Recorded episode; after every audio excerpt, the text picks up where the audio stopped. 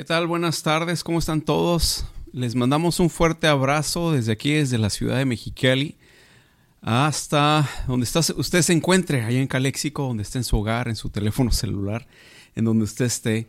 Eh, quiero agradecer al pastor Rodrigo Bravo por la oportunidad que, me da eh, nuevamente para venir a traerles hasta ustedes el mensaje del día de hoy.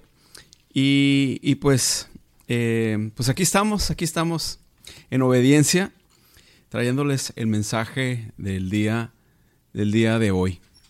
Y bien, estamos aquí transmitiendo desde la ciudad de Mexicali. Y vamos a, vamos a iniciar este, este mensaje. Ya tuvimos un tiempo de alabanza, ¿verdad? Ya pudimos adorarle y alabarle con todo, con todo nuestro corazón. Y llegó el tiempo de la palabra, ¿verdad? Y el tema del día de hoy lo quise titular eh, lo titulé con ¿qué es lo que le damos a Dios? ¿Qué es lo que le damos a Dios? ¿Qué es lo que yo, como Daniel Gallo, qué es lo que yo le doy a Dios? ¿Qué es lo que tú, eh, ahí donde el que me está escuchando, qué es lo que le damos? Eh, el dar, pues sabemos que es entregar lo que tenemos, algo de lo, de lo, de lo que tenemos o de lo que tenemos. Y vamos a ver eh, en, este, en este mensaje varios puntos sobre, sobre le damos a Dios lo, lo más preciado de nosotros o le damos a Dios de lo poco que tenemos o de lo que tenemos o de lo que no apreciamos en nuestras vidas. Y vamos a ver, eh, entre otros puntos, vamos a ver el ejemplo eh, que tuvo, que tenemos con Abraham y el ejemplo que tenemos de Jesucristo que entregó su vida o que Dios le entregó a su Hijo. Y antes de continuar con, este mensaje, eh, vamos a poner manos de Dios del Señor esta, este mensaje y que, eh, él, que yo pueda ser un instrumento eh, de Dios para que todos ustedes eh, entiendan esta palabra. vamos a pedirle a Dios que Él abra nuestros oídos, que Él abra el entendimiento, que, que nos enseñe a través de esta palabra y que, y que estas, lo que yo pueda hablar sea claro y que podamos aterrizar. Señor, te damos muchas gracias. Gracias, Señor, en esta tarde. Gracias por tu presencia. Eh, te pido, Señor, que pueda ser yo un, vehículo, Señor, para que esta palabra pueda llegar hasta los oídos de aquellos que requieren eh, crecimiento, Señor. Que esta palabra dé fruto al ciento por uno, Señor, y, y dé, eh, bastante, bastante fruto, Señor. Y que seas tú quien guíe mis labios y quien seas tú, Señor, que traiga unción, Señor, pero que seas tú, Señor, quien aclare, Señor, los, los oídos y los ojos de aquellos que escuchan, Señor. En el nombre de Jesús te damos gracias, amén y amén. Y bien, entonces, ¿qué es lo que le damos a Dios? ¿Qué es lo que tú le das a Dios? Em, vamos a irnos un poquito hacia lo que es el Antiguo Testamento, sobre, sobre lo que era una ofrenda, sobre lo que era eh, eh, el holocausto. Eh, y qué es lo que le entregaban los hombres a Dios. Entonces, eh, en el Antiguo Testamento vemos que los hombres de Dios le ofrecían a Dios ofrendas, ¿no? Había algo que el mismo hombre le entregaba a Dios. Eh, más adelante vemos que los hombres ofrecían sacrificios, ¿verdad? Y fue igual por una ordenanza de parte de Dios, quien solicitó que debido a que el hombre vivía en pecado, eh, fue necesario que hubiera una, eh, eh, una entrega de algo propio, en este caso eran animales, que los cuales iban a ser sacrificados, iba a haber un derramamiento de sangre para que la humanidad pudiera ser perdonada de sus pecados. Y entonces aquí vemos que Dios pedía una grosura, ¿verdad? ¿Qué es, qué es una grosura? A lo mejor algunos dirán, y se tocan así la pancita, va, esta es la grosura. Pues más o menos por ahí va, es la grosura. Eh, entonces, ¿qué representan las grosuras y por qué Dios y por qué Dios las pide? Entonces, el término grosura hace referencia a la grasa, ¿ok? Hace referencia a la gracia, a la grasa, perdón, o cebo de los animales que bíblicamente representaba una ofrenda, una ofrenda agradable, una ofrenda agradable a Dios. Eh, ¿Dónde quedé? Ah, ah, ofrenda agradable al Señor y que constituía la mejor parte del sacrificio. Y esto lo vemos en Éxodo, en Éxodo 29, 13. Eh, dice, en el Antiguo Testamento se le prohibía al pueblo comer la grasa de los animales porque la misma debía ser quemada como sacrificio a Dios, pues era, dice que era de olor grato ante Jehová. Y este sacrificio les garantizaba bendición y prosperidad material, además de que eh, este sacrificio lo que traía también, pues era en cuanto a la obediencia, pero también eh, traía el perdón de los pecados del cual hubiera cometido una persona. Y lo vamos a ver en el siguiente versículo, lo vamos a ver aquí, dice, y el sacerdote, aquí en la parte inferior, aquí, y el sacerdote hará arder esto sobre el altar, o sea, hablando sobre la ofrenda. Vianda es de ofrenda que se quema en olor grato a Jehová. Toda la grosura es de, ¿de quién? De Jehová.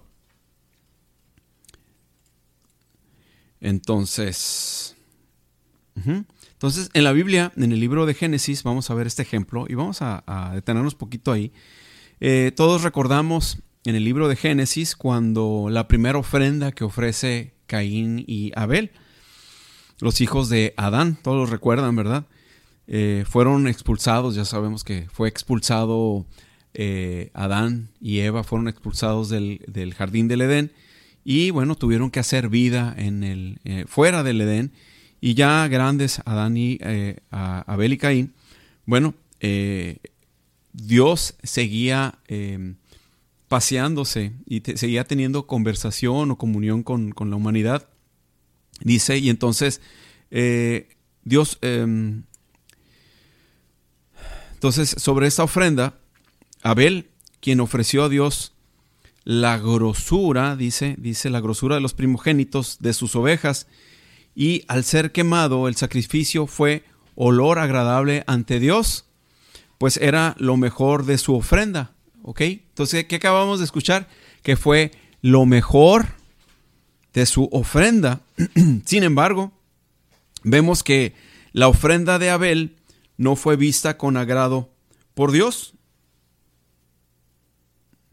No fue eh, vista con agrado por Dios, ya que Abel había llevado, según la escritura, solo del fruto de la tierra, sin indicar que fuera no, no indica la palabra que fuera lo mejor, sino dice que llevó de lo que, de lo que él tenía. Entonces vemos el pasaje y dice, y dice eh, Génesis 4:4, y Abel trajo también de los primogénitos de sus ovejas, de lo más gordo de ellas, y miró Jehová con agrado a Abel y a su ofrenda. Entonces, aquí pudiéramos, pudiéramos reflexionar, podemos reflexionar y, ver en nuestras vidas en cuanto lo que le entregamos a Dios. ¿Qué es lo que le entregas tú a Dios? Eh, el tiempo, el tiempo que tú le entregas a Dios, ¿cómo es el tiempo que le entregamos a Él? En cuanto a la oración, en cuanto a la lectura de la palabra, en cuanto a compartir, en cuanto al tiempo que tenemos en con Él en intimidad, en la alabanza, en la adoración, el tiempo que le dedicamos a estos momentos de, enseñanza, eh, el tiempo que te toca a ti en su momento compartir de la palabra, el tiempo de intimidad con Dios. Lo que tú, si, en un momento dado das una ofrenda, ¿cuánto? ¿Cómo? ¿Cómo se lo das a Dios? Si el diezmo, ¿cómo se lo das a Dios? Entonces, ¿qué es lo que le estamos entregando a Dios? Si le estamos entregando la grosura o le estamos entregando de lo que tenemos. Entonces, en otros pasajes bíblicos, el término grosura, fíjense, eh, paren oreja, el término grosura también es utilizado para referirse a la delicia de un plato, la fertilidad de un terreno, la robustez de una persona o animal, Partiendo de esto podemos entender que se trataba de una ofrenda, pero no cualquier ofrenda, sino que era un sacrificio en el cual se entregaba a Dios, que se entregaba lo mejor. Perdón. Entonces, entregamos a Dios, debemos entregar a Dios lo mejor, así como eh, Abel, él, él, entregaba de lo mejor que él tenía, dice, dice la palabra que él, entregaba de la grosura, ¿sí? Él, él, entregaba de lo mejor, de lo robusto, eh, él entregaba de lo mejor que él tenía, sabía que era para Dios. ¿Y Dios qué? Miraba con agrado la ofrenda de Abel. Sin embargo, Caín ya vimos, hemos, hemos leído que Caín sintió un celo eh, de parte de al ver a Abel debido a que Dios no había visto con agrado la ofrenda de Caín, ya que Caín eh, pues había entregado de lo que, de lo que él tenía. Eh, otro ejemplo, otro ejemplo que tenemos aquí y es muy muy claro en cuanto qué es lo que le, le entregamos, en cuanto que le, qué le entregamos a Dios, cómo se lo entregamos a Dios, con qué actitud le entregamos a Dios lo que le damos, el tiempo que le dedicamos, con qué actitud lo hacemos. Eh, antes de llegar a este punto, eh, tengo un ejemplo muy, muy personal en el cual eh, en un momento de mi vida estaba yo muy dedicado, muy, muy, muy dedicado a, a, mis actividades del día a día y no le daba ningún tiempo no le daba ningún tiempo a Dios. Eh, no iba ni a la, no, me congregaba, no leía la palabra, no oraba. Yo estaba dedicado 100%, que aunque conocía a Dios, eh, sabía lo que era bueno y sabía lo que era malo. Sin embargo, eh, estaba apartado. Y, una, una, compañera de escuela en aquel entonces ahí en la universidad me dijo, oye, ¿por qué no, por qué no vienes y nos acompañas a los grupos de estudio bíblico?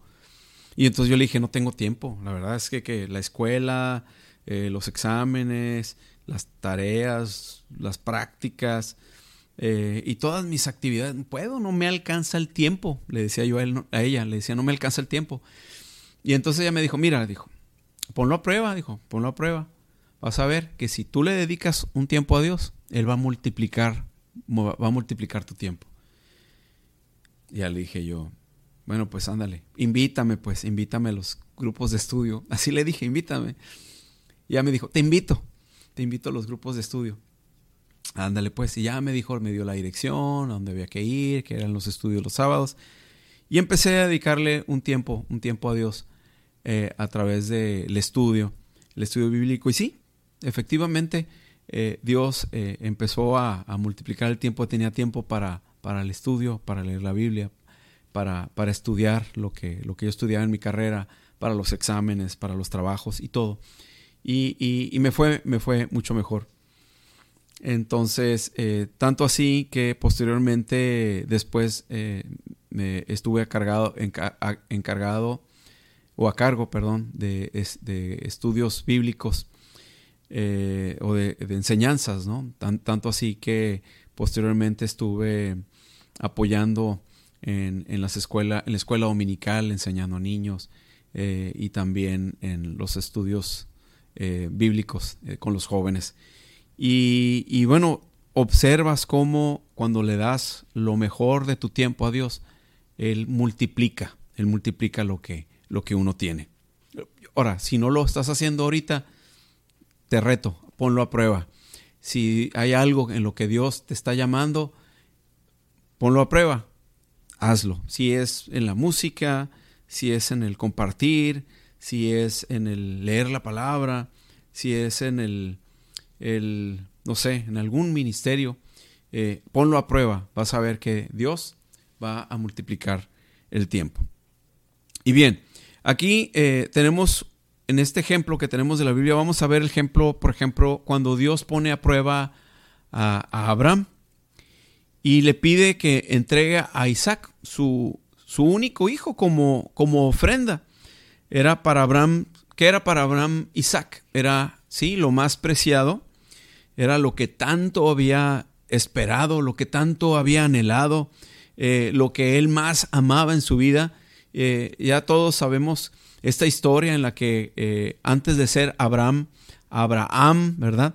Él era Abraham y su esposa Sara y había recibido una promesa de parte de Dios en el que iba a ser padre, padre de multitudes. Sin embargo, entre Abraham y Sara no habían podido tener hijos y ya eran de edad adulta. Sin embargo, no habían no habían podido tener, a lo mejor en su tiempo de juventud, no habían podido tener hijos.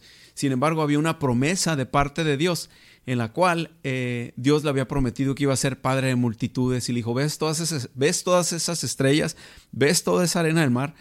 Y, Abraham creyó en esa promesa. Y cuando por fin, por fin ellos eh, tuvieron eh, el hijo tan esperado y tan anhelado, Dios lo pone a prueba y le dice, entrégame, entrégame ese hijo. Entonces, ¿cuántos no, cuántos, cuántos se sentirían con temor? No los, no les voy a preguntar de entregar a su hijo, pero eh, de entregar lo más, lo más preciado que ustedes tienen.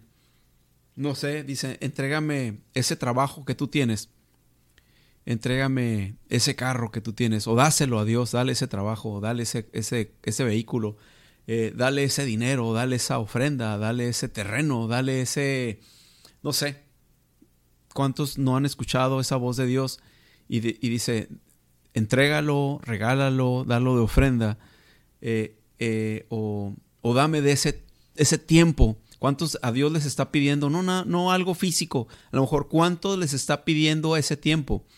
Y me voy a ir un poquito más para atrás. ¿A cuántos Dios no estaba hablando a sus corazones y dice, entrégame tu vida, entrégame, entrégame eso que tú más aprecias, que es tu vida? Y no estoy hablando que te vayas a matar, no, sino entregarle tu vida, tu corazón al Señor. ¿Cuántos Dios no ha hablado a sus corazones? ¿Cuántos Dios no ha hablado a esa, puerta? Y, Dios está, o Jesús está hablando a, a tu corazón y dices, ya, entrégame tu vida. O sea, corrige tu vida. ¿Y cuántos dicen, no, no, no, yo estoy a gusto con, mi vida, yo estoy a gusto así como soy, no lo quiero hacer? ¿Cuántos? Ahí Dios, lo, pongo ahí delante, eh, eh, en la mesa. Eh, dice, vamos a leer Génesis, este ya lo habíamos leído. Vamos a leer Génesis 22, 1. Y dice, Dios pone, Dios prueba a Abraham. Entonces dice Génesis 22, 1, Pasado cierto tiempo, Dios puso a prueba a Abraham y le dijo, ¿ok? Ya había pasado cierto tiempo y Dios puso a prueba a Abraham y le dijo, Abraham. Y entonces Abraham dijo, aquí estoy, respondió Abraham.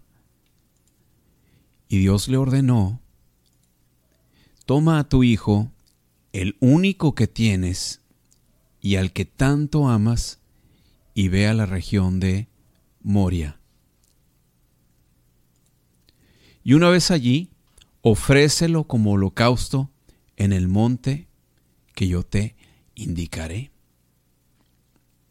¿Ok? Entonces,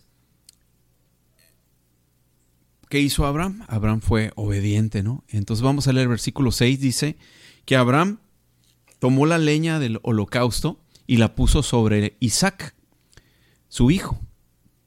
Él, por su parte, cargó con el fuego y el cuchillo. Y los dos siguieron caminando juntos. En el versículo 7, Isaac le dijo a Abraham, Padre, dime hijo, le dice Abraham, aquí tenemos el fuego y la leña, continuó Isaac, pero ¿dónde está el cordero para el holocausto? Y entonces el versículo 8, el cordero, el cordero hijo mío, lo proveerá Dios, le respondió Abraham. Y el 12 dice, no pongas tu mano. Ah, bueno, perdón, perdón, me voy a, me voy a ir a, me adelanté.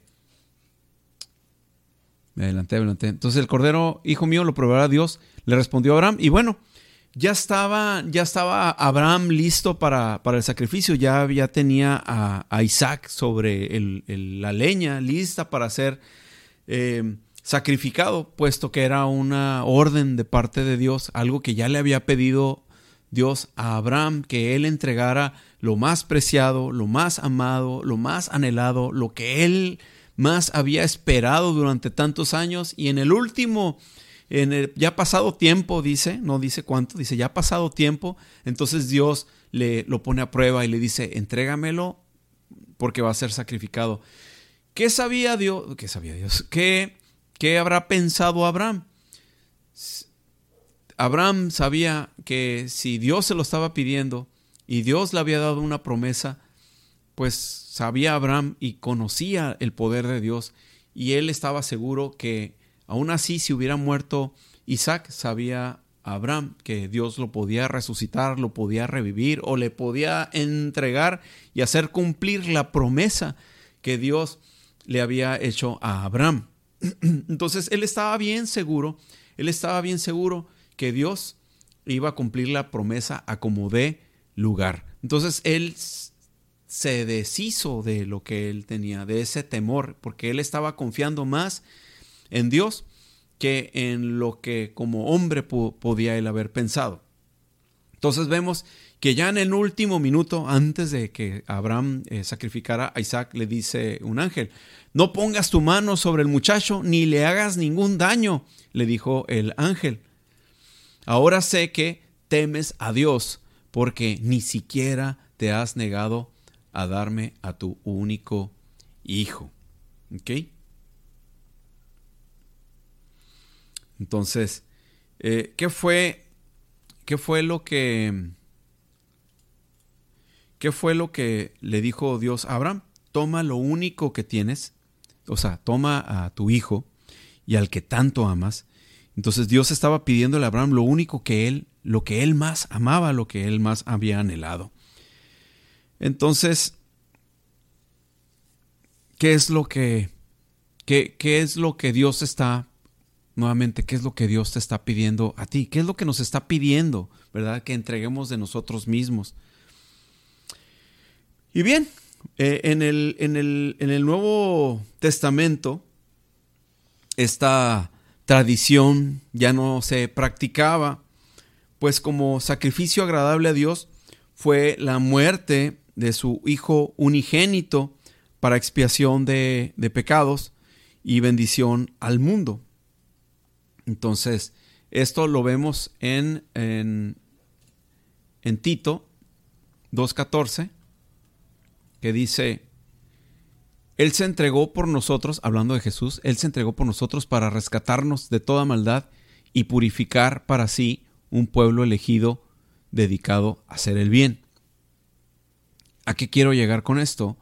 Que si bien, que si bien eh, en la antigüedad eh, se, eh, se, sacrificaban animales y se entregaba la grosura a Dios para expiación de pecados, hoy en la actualidad, digo, haciendo ahí un comparativo, hoy en la actualidad, o hablando de, de Jesucristo, perdón, él hablando que él se entregó por nosotros para rescatarnos de tanta de toda la maldad y purificar para sí un pueblo elegido dedicado a hacer el bien.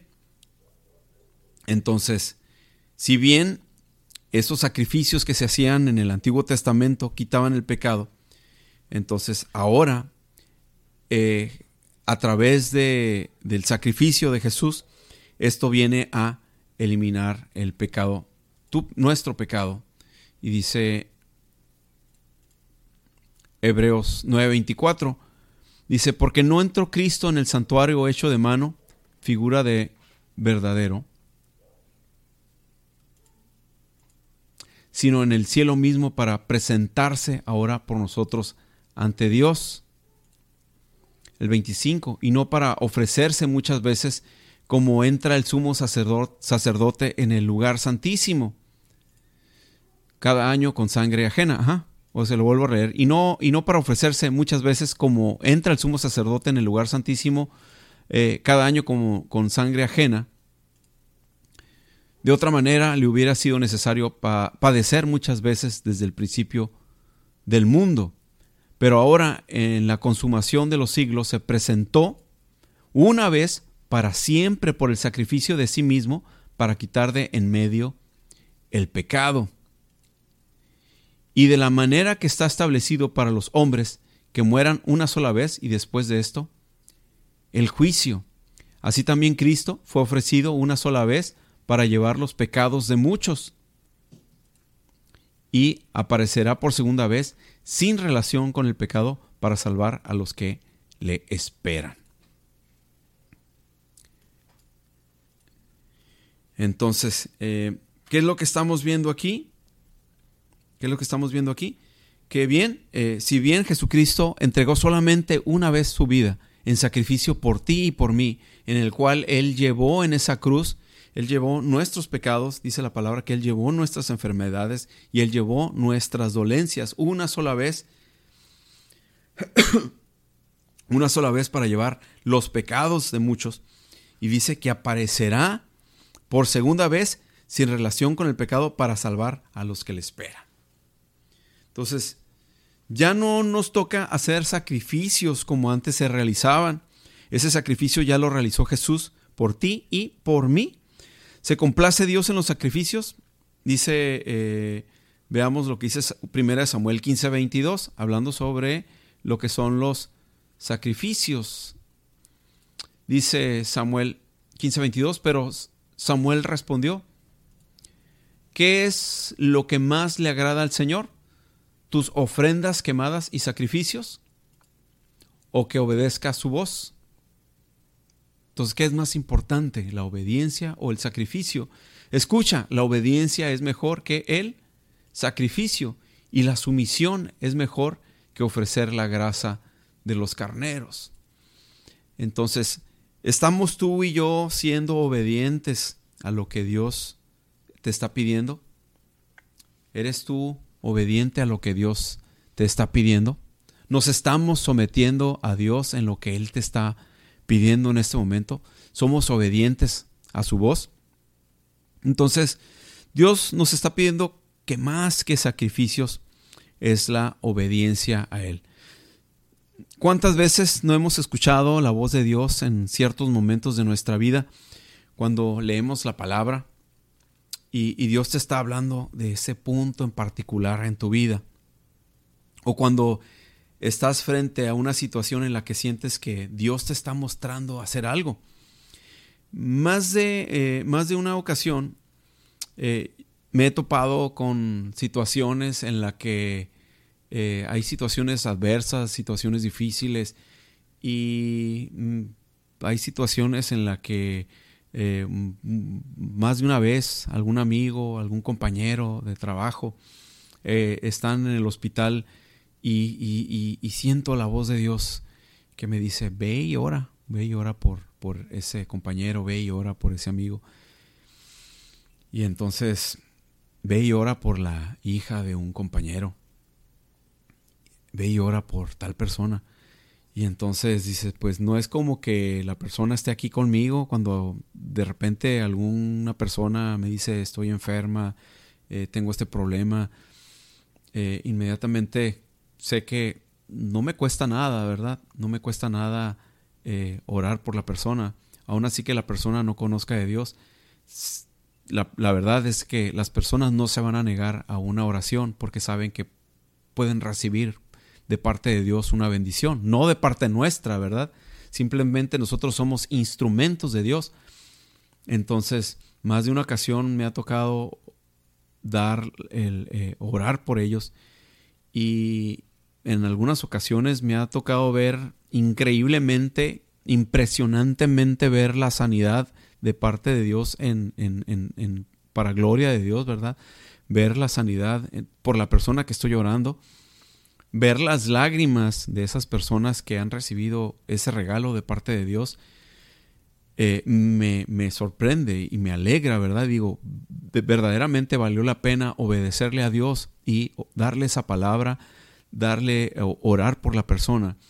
Eh, eh, me ha tocado orar, por personas que han estado a punto de, morir, darles el plan de salvación y ver en sus ojos las lágrimas de agradecimiento. Y, dices, dices en tu corazón, verdaderamente valió la pena haber escuchado la voz de Dios y obedecerle.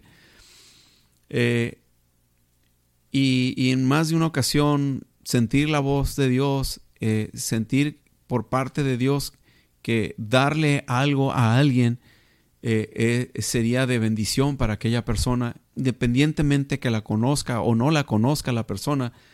Y el, dar eso y ser obedientes a la palabra de Dios, yo entiendo y creo que más de uno va a decir, oh, alguna vez, alguna ocasión me tocó darle un billete o darle un, objeto a una persona y, la otra persona, la que recibe esa bendición eh, por parte o como nosotros como vehículos, eh, eh, he sabido de, personas que han recibido la palabra de Dios que, que dicen, te voy a bendecir el día de hoy te voy a bendecir. Y otra persona que fue obediente a la palabra de Dios fueron el vehículo para llevar esa bendición y se cumple, ¿verdad? Si no eres tú, es que, es que también eso son, son cosas. Si prestas tú tu oído para escuchar la voz de Dios y lo, lo haces o no lo haces a otra persona que prestó oído, va a ser ese vehículo de bendición. Entonces, es importante, ¿no? ser, abrir nuestros oídos y eh, ser ese vehículo delante de Dios. Entonces, de esas veces que yo que he estado en el hospital he salido con lágrimas en los ojos porque entiendo que Dios tenía un plan para, para esa persona. Entonces, entendemos, entonces para, para, para concluir, entendemos que eh, darle las grosuras a Dios significa que es darle lo mejor, lo mejor de nosotros. Eh, es lo que le podemos, es lo que le podemos entregar al Señor. Bíblicamente el Señor siempre, siempre pedía lo mejor del holocausto para sí. Y así mismo sucede hoy. Dios nos pide que le entreguemos lo mejor. Dar las grosuras al Señor implica dar lo mejor de nuestras vidas en todas, en todas las áreas, eh, tanto al nivel secular como espiritual, eh, debemos ofrecer, debemos ofrecer un, sacrificio, un sacrificio acepto y agradable a nuestro Dios.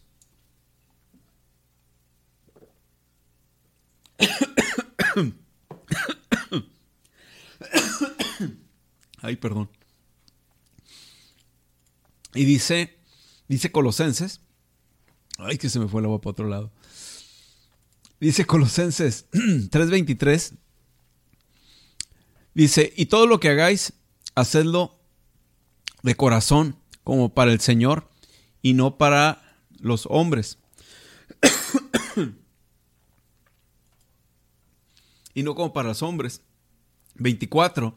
Sabiendo que del Señor recibiréis la recompensa de la herencia, porque a Cristo el Señor servís.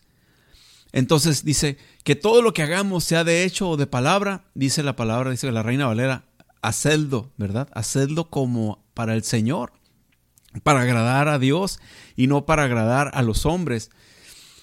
Entonces, cuando estamos, cuando estamos haciendo algo, ya sea secular o en lo espiritual, Creo que el, Espíritu de Dios o la misma palabra nos redarguye de que tenemos que hacerlo bien. Eh, me ha tocado situaciones en la que, en situaciones en la que pienso, oye, esta vez, oh, estoy muy molesto, estoy muy molesto, no, no, no, es que, ah, la verdad es que lo voy a hacer de mala gana, lo voy a hacer de mala gana, lo voy a hacer mal, eh, no lo quiero hacer, eh, y, es más, si lo voy a hacer mal, ah, porque no se lo merece, así pienso, ah, no se lo merece. Y entonces, en el momento que estoy haciéndolo, la misma palabra me redarguye. La misma palabra, este, este, este versículo de Colosenses, y todo lo que hagáis, sea de hecho o de palabra, hacedlo para agradar a Dios todo, no dice que nada más las cosas eh, espirituales, ¿verdad? No dice que nada más eh, lo que hagamos para el Dios, lo hagamos para, para Él, no, no, todo, todo lo que hagamos, sea de hecho o de palabra, lo hagamos con el corazón, dice, y todo lo que hagáis, hacedlo de corazón, como para el Señor y no para los hombres, sabiendo que del Señor recibiréis la recompensa de la herencia, porque a Cristo, al Señor, servís. ¿Ok? Entonces, sabiendo que del Señor vamos a recibir esa recompensa o esa herencia, escríbanlo, apúntenlo y guárdenlo en su corazón, porque a Cristo, al Señor, es a quien servimos. ¿Ok? ¿Lo apuntaron? Entonces, ¿qué parte de tu vida, qué parte de nuestra vida no le has entregado a Dios? ¿Qué parte de tu vida no le has entregado a Dios? ¿Tu carácter? Dices, no, es que yo soy, no, yo soy, yo soy enojón. O sea, mi carácter es acá colérico, ¿verdad? O eh, actitudes, ¿verdad? Que tomamos. Déjeme quitar este frame que por ahí está haciéndonos ruido. Eh, eh, o por ejemplo, algunas mañas, vamos a decir, no, es que yo tengo esas mañas, no me las puedo quitar. No, esas no puedo, ¿no? Es que, por ejemplo, si yo veo algo ahí mal parado, yo sí me lo embolso, ¿verdad? No, no, no, no. O sea, esas actitudes, esos comportamientos en la parte económica, ¿verdad? Porque a lo mejor somos muy agarrados, ¿verdad? Hasta con nada más con nosotros y, y a lo mejor somos hasta agarrados hasta con la familia. Entonces, eh, en la parte económica, ya le entregaste a Dios esa parte, tu carácter, la economía, le entregaste a Dios tu familia. No, es que a mi familia nadie la toca, nada más yo la educo. Tus amistades, ya las entregaste a Dios. Ajá. Mi manera de hablar, no, es que yo hablo, yo soy quien soy, ¿verdad? Y yo voy a hablar como quiera y con quien esté, con así igual yo me voy a comportar y así con antisonantes voy a hablar. ¿ok? O mis pensamientos. Eso ya se lo entregaste a Dios, tus pensamientos. Porque déjenme decirles que como hombres, somos hombres y hemos, eh, me, encantan las pláticas que, que da eh, José Martínez, porque eh, habla sobre, sobre de repente la sexualidad del hombre, ¿no? Y dices, ay caray, yo pensé que nada más a mí me pasaba eso. Eh, Dices, dice, no, dice, el hombre puede estar pensando en sexualidad cada 15 minutos. A ver. y entonces dice, pero independientemente que pueda venir el dardo a, nuestra vida, pueda venir un pensamiento, o sea, lo dejamos germinar o lo dejamos caer hasta nuestro corazón o simplemente lo, lo desechamos. Porque yo recuerdo, yo recuerdo eh, eh, cuando acepté al Señor, que éramos un grupito de jóvenes en aquel entonces, y había, un, había uno de nuestros amigos que había entregado también su vida al Señor, que era así como medio cholo, ¿no? Y entonces le decía a, otro amigo que él ya tenía tiempo en el cristianismo, y dice, oye, me le dice, a ver, cuando tú ves a una mujer, no la ves así con, con pasión, no la ves así con, con, deseos. Y él le dijo, no, de veras, no la ves así como que, que te la quieres comer. No, no, no. Y, y entonces aprendes, aprendes en esto, que si ese pensamiento lo dejas que lo saboreas y lo, lo, aterrizas en tu mente y luego lo bajas a tu corazón, es donde empieza a germinar, ¿verdad? Entonces es importante que estos pensamientos que puedan llegar aquí, eh, los eh, rechacemos y le entreguemos nuestra mente, le entreguemos nuestro pensamiento al Señor. Entonces, así como nuestros pensamientos, mis ojos, ¿hacia dónde ven tus ojos? cuando ven algo que no debes de ver. Tanto hombres como mujeres. ¿Eh? No nada más estoy hablando con los hombres. ¿A dónde? ¿A dónde ven tus ojos? Entonces le entregamos nuestros ojos, le entregamos nuestras manos, nuestras amistades, la familia, la economía, tu carácter, tu carro, tu casa. Lo que tú tienes, entrégaselo a Dios. Somos nosotros simplemente administradores de lo que Dios nos dio. ¿ok? Somos administradores.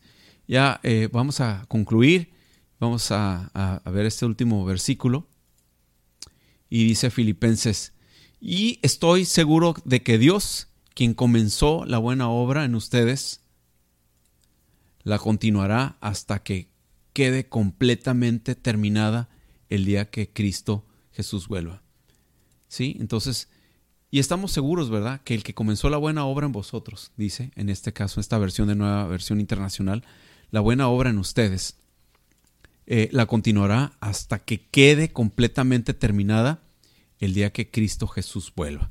Entonces, si Dios ya te eligió, si ya recibimos, recibimos al Señor en nuestras vidas, entendemos que somos pecadores y que Dios somos, somos libres, ¿verdad? Entonces, eh, claro que eh, viene un, un, eh, Dios nos está perfeccionando día a día. Claro que no inmediatamente de que aceptamos al Señor, no somos perfectos. Dios nos ve con ojos, ¿verdad? Con ojos de perfección, porque Él ve hacia el futuro, hacia donde, hacia va a atender nuestra vida. Entonces nuestra vida va de victoria en victoria, claro, pero va perfeccionando, va perfeccionándose día a día.